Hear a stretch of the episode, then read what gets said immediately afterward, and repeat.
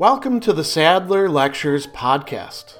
Responding to popular demand, I'm converting my philosophy videos into sound files you can listen to anywhere you can take an MP3. If you like what you hear and want to support my work, go to patreon.com slash sadler. I hope you enjoy this lecture.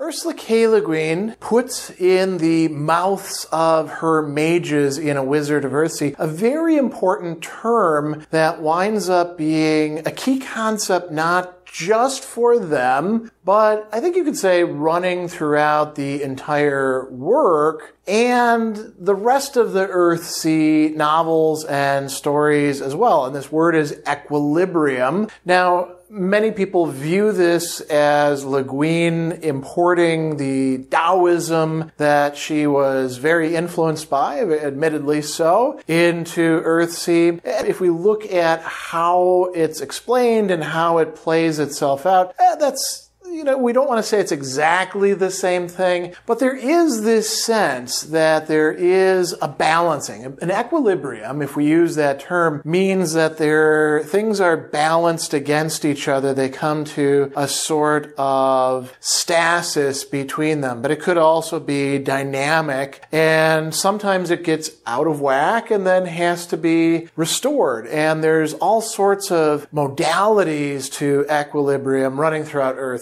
It comes up in the context of magic named first as such in these books, particularly in the, the chapter in which Ged is getting his, his education before his tragic disruption of the equilibrium that we'll talk about in a moment. And there's lessons that are coming page after page after page from three of the main masters at Roke. One of them is Master Hand, the other is Master Namer, and then the Master Summoner. And we could say that with each of these, we're getting a sort of deepening of the teaching about the equilibrium. So, Master Hand is asked about how to make things no longer just seem to be changed, but to really change them. For example, to change a pebble into a diamond. And so he says that we use the true speech or, you know, the old speech to control things. That's what magic largely consists in. And he says that um, this is a rock,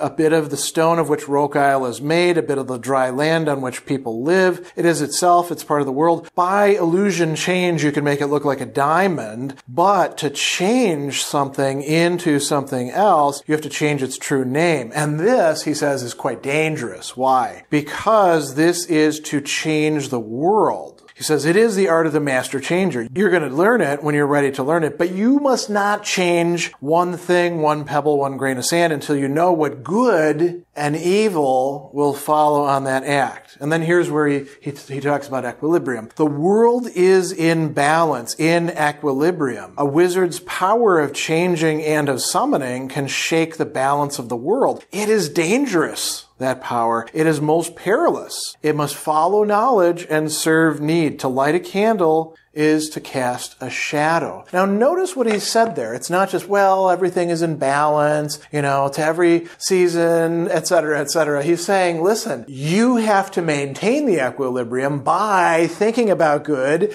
and thinking about evil. These are not concepts that we just relativize or say, well, we go beyond them, because that would actually be evil. There's a goodness in maintaining the equilibrium in certain ways, but sometimes the equilibrium might need to be shifted. There's evil involved in disrupting the equilibrium, but not all evil is exactly the same. And there, you know, might be some harsh remedies. He points out something very prosaic. A rock is a good thing, too, you know. If the Isles of Earthsea were made of diamond, we'd lead a hard life, right?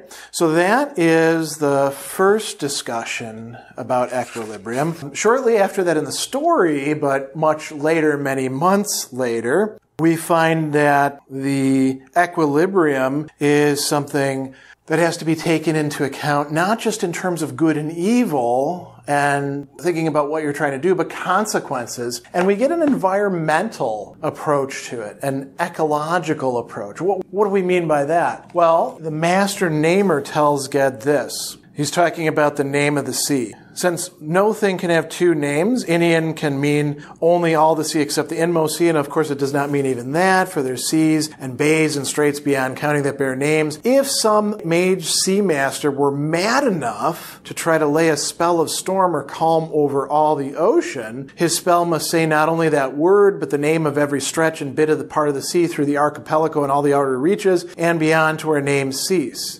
Thus, that which gives us the power to work magic sets the limits of that power. A mage can control only what is near him, what he can name exactly and wholly. And this is, well, this is the key point. If it were not so, the wickedness of the powerful or the folly of the wise would long ago have sought to change what cannot be changed, and equilibrium would fail. The unbalanced sea would overwhelm the islands where we perilously dwell, and in the old silence, all voices and all names would be lost. So, this is a very important lesson that he's being taught here. It's not just that, well, you know, before you cast a spell, think about what you're doing. It's also, if you're going to change things in a global sense, you might actually screw up the whole world. And thank goodness that that's too complicated of a task for anybody to really pull off. Then we get another lesson as well. We find out from the master summoner that equilibrium plays an important role there too. He tells us that Ged worked with the master summoner now, but that master was a stern man, aged and hardened by the deep and somber wizardry he taught. He dealt with no illusion, only true magic, the summoning of such energies as light and heat, and the force that draws the magnet, and those forces men perceive as weight, form, color, sound. Real powers drawn from the immense, fathomless energies of the universe, which no man's spells or uses could exhaust or unbalance. The weather workers and sea masters calling upon wind and water were already known to his pupils, but it was he, this is the master summoner, who showed why the true wizard uses such spells only at need, since to summon up such earthly forces is to change the earth of which they are a part. And now we get again an ecological approach. Rain on Roke may be drought and Osskil, he said, and a calm in the east reach may be storm and ruin in the west, unless you know what you are about. You're not supposed to be carrying on wizardry without attending to the very complex dynamic equilibrium of the environment around you because you could produce all sorts of other problems. And we do in fact see this happening in some of the later works, not so much with weather, but with other things. So that's one set of very important explanations. We also see Ged himself explaining this to his friend Vetch's sister, Yarrow, as she is preparing food for them. And she says, Listen, why don't you wizards just like say a word and make yourself some nice meat pies while you're out there sailing around? And Ged says, Well, you can eat your words, but they're not very satisfying. Meat pie is only a word. We can make it odorous and savorous, even filling, but it remains a word. It fools the stomach and gives no strength to the hungry man. And Yarrow says, Oh, well, you know, it's a good thing I'm making you something, but I still don't understand Sparrowhawk. I've seen my brother, even his prentice, make light in a dark place only by saying one word, but the light shines. It's bright. It's not a word, but a light you can see your way by. And, and says, Yes, light is a power by which we exist, but exists beyond our needs in itself. Sunlight and starlight are time, and time is light. And he goes on and he says, To summon a thing that is not there at all, to call it by speaking its true name, that is a great mastery not lightly used. Not for mere hunger's sake, Yarrow. Your little dragon has stolen a cake. And then she says, So you would not summon up a real meat pie lest you disturb what my brother is always talking about. I forget its name. Equilibrium, Ged said soberly, for she was serious. And he goes on a little bit and they talk about equilibrium in kind of a joking way. He steals a cake and she says, You have burned fingers then. And when you're starving on the wastewater between the far isles, you'll think of that cake and say, Ah, had I not stolen that cake, I might eat it now. Alas, I shall eat my brother's so he can starve with you. And then Ged jokingly says, Thus is equilibrium maintained. And then they joke around about that. So equilibrium, you know, affects, derives, produces the concept consequences of what it is that we take and give and produce and think about. Now, there's also another important lesson about the equilibrium without naming it very early on. And this is when Ged first brings the shadow of the shadow, the thing stooping by the doorway, into the world. So,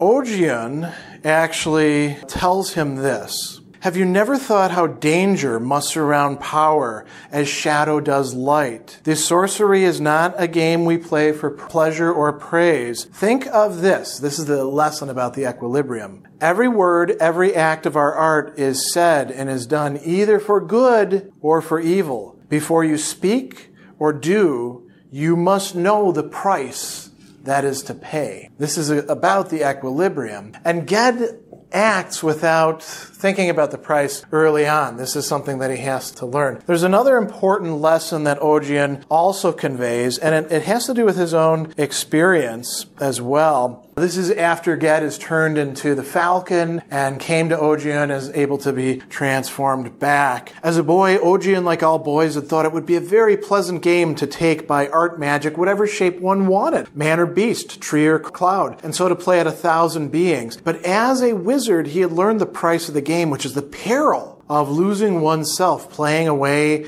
the truth. The longer a man stays in a form not his own, the greater this peril. Every prentice sorcerer learns the tale of the wizard Bordger of Way, who delighted in taking bear's shape and did more, did so more and more often until the bear grew in him and the man died away, and he became a bear and killed his own little son in the forest and was hunted down and slain. And no one knows how many of the dolphins that leap in the waters of the inmost sea were men once, wise men who forgot their wisdom in the name and the joy of the restless sea. Transforming oneself is a changing of the equilibrium and things can shift back in such a way that you can be caught in the form that you've taken on. Now, you can look at the story of a Wizard of Earthsea, where Ged is the main character, as a overarching depiction of, of Ged upsetting and then restoring the equilibrium, partly within the world, but also partly within himself. So first there is the shadow of the shadow. He's taunted by this daughter of a witch who is half a witch herself and will actually show up later on in the work as Serret to to read a spell from Ogion's books and he reads the wrong spell through, you know, the witch's doing and brings into being a, a shadow being, something that is terrifying, and, and drives it away. And later there's discussion, was that the shadow itself? No, it's just merely the shadow of a shadow. Then we have bringing the shadow itself into the world. And this is a damaging of the equilibrium in multiple respects. Ged is not supposed to be doing this kind of magic. He's also bringing into the world something that is quite terrible and it causes the death of the archmage. So there's a lot of awful things going on. We, we have a tear in the world, torn edges to it. And there's a discussion later on about, well, what exactly happened? And this happens in the context of the new Archmage asking Ged what he wants to do. What do you want? Ged says, to stay, to learn, to undo the evil. Nemerle himself could not do that. No, I would not let you go from Roke because this creature could possess you and you would be a puppet doing the will of the evil shadow that you raised into the sunlight. And he gives a sort of explanation of it. He says, it has no name. You have great power inborn in you and you use that power wrongly. There's a key term. To work a spell over which you had no control, not knowing how that spell affects affects the balance of light and dark, life and death, good and evil. You were moved to do so by pride and hate. Is it any wonder the result was ruin? You summoned a spirit from the dead, but with it came one of the powers of unlife. Uncalled, it came from a place where there are no names. Evil it wills to work evil through you. The power you had to call it gives it power over you. You are connected. It is the shadow of your arrogance, the shadow of your ignorance, the shadow you cast. Has a shadow a name? So the Archmage is saying, listen, buddy, you really disrupted the equilibrium in a whole bunch of different ways here. And Ged wants to fix it. He's trying to undo the damage. There's a very interesting discussion that comes up as well a little bit later where the Terrenon, this stone that is one of the old powers, they're trying to get him to use it when it will really be using him. And this is Serret talking to him. She says, only shadow can fight shadow. Only darkness can defeat the dark. Listen, Sparrowhawk, what do you need then to defeat the shadow who waits for you outside these walls? I need what I cannot know its name. The Terrenon that knows all births and deaths and beings before and after death, the unborn and the dying, the bright world and the dark one will tell you that name. Ged, however, says, It is light that defeats the dark. Light.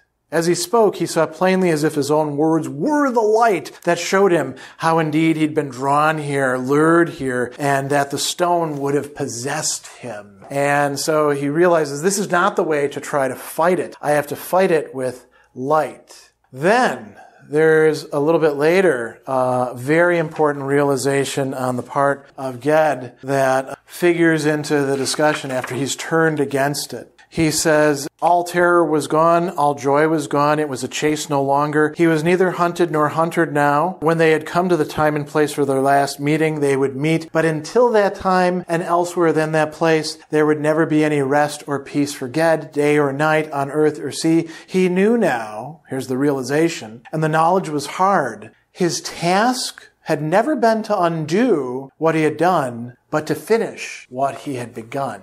There's a very big difference between restoring what was damaged and seeing something through to the end. And that's what he does, eventually restoring himself in such a way that is described here at the, the end of the work.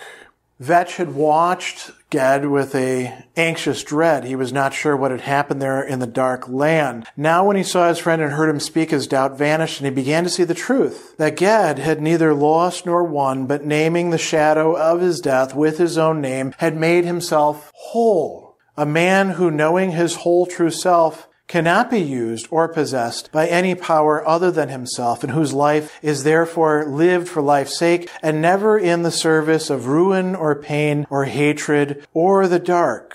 So this restoration by confronting the shadow in the very end and naming it with his own name allows Ged to restore himself and to restore at least a portion of the equilibrium, the portion that he himself had disrupted. So, very important concept. This gives you some idea about how it plays out, at least in A Wizard of Earthsea. Special thanks to all of my Patreon supporters for making this podcast possible. You can find me on Twitter at Philosopher70, on YouTube at the Gregory B. Sadler channel, and on Facebook on the Gregory B. Sadler page. Once again, to support my work, go to patreon.com slash sadler. Above all, keep studying these great philosophical works.